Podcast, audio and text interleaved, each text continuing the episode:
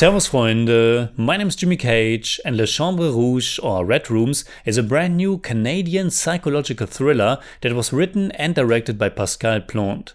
Aside from its domestic theatrical release, it was only shown at film festivals so far. I have seen it here in Vienna at a wonderful slash film festival where it was programmed as the surprise movie, which was great because I knew absolutely nothing about it, which made for a really mesmerizing experience as the movie is really mysterious and secretive as to where it's going, which is also why I won't go into too much detail in my review. Red Rooms is about a serial killer being on trial and a young mysterious woman being obsessed with the case. I have said it many times before, but movies usually function as mysteries, and certain movies, of course, more than others.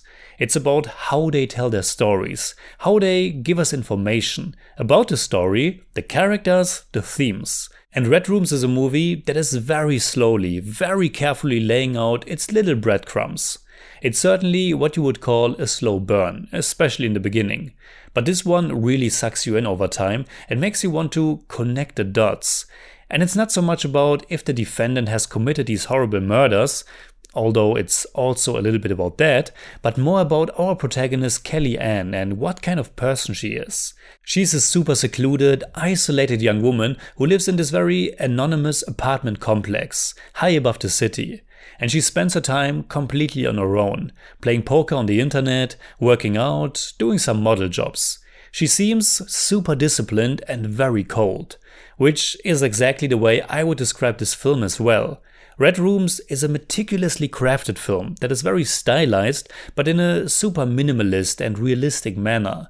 It is presented in a classic 4x3 aspect ratio, and from the camera work, acting performances, dialogues to the editing, sound, and production design, everything is arranged with so much care that I would call it almost clinical. There are a few super long continuous shots in there that create this uneasy feeling. There's one super impressive one in the beginning in the courtroom that let us witness the opening statements by the prosecution and the defense. It also gives us a look at the parents of the murdered young girls, a look at the defendant who doesn't talk at all throughout the movie, and then the shot ends with the almost hypnotically slow camera zooming in on our protagonist, who is sitting in court as a simple spectator.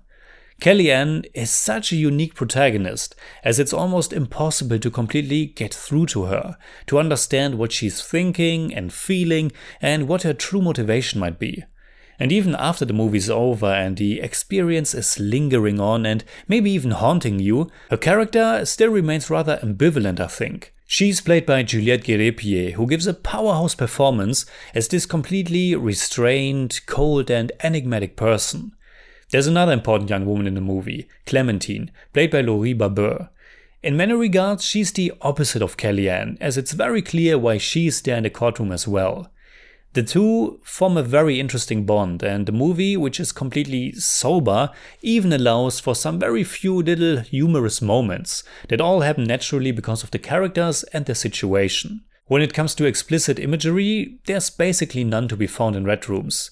It's a movie that let your imagination fill out the missing visuals. It's all about atmosphere and psyche. And I found it fascinating how Red Rooms is able to suck you in and make you really tense while depicting rather mundane activities like sitting at a computer. But it was actually so fascinating how Kellyanne is accessing or almost living in this parallel world of the dark web. I personally don't know how realistically it is actually portrayed, but it comes across as super authentic and it creates such an eerie and ominous mood, especially when most of the sound is just a loud wind that is constantly pressing against her high floor apartment. Above all, I think I appreciate Red Rooms for being such a unique film that tells its story in a way unlike any other I have seen before. Personally, the finale didn't completely work for me. There's one scene that I found almost a bit silly to be honest, but it nonetheless makes an impact and certainly makes for a great film to talk about after you have left the cinema.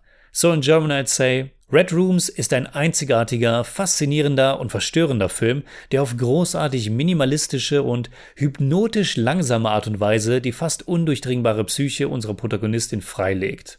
I give Red Rooms 7 out of 10. It's more like 7.4, but I don't do that. Alright, that's it like always. Comment below and let me know what you think about Red Rooms. You can hit me up on Twitter, Instagram, Letterboxd and also on Patreon simply at the Jimmy Cage. And if you enjoyed this episode, please give me a thumbs up, share, subscribe, whatever you like. And make sure you hit that bell for all I have to tell.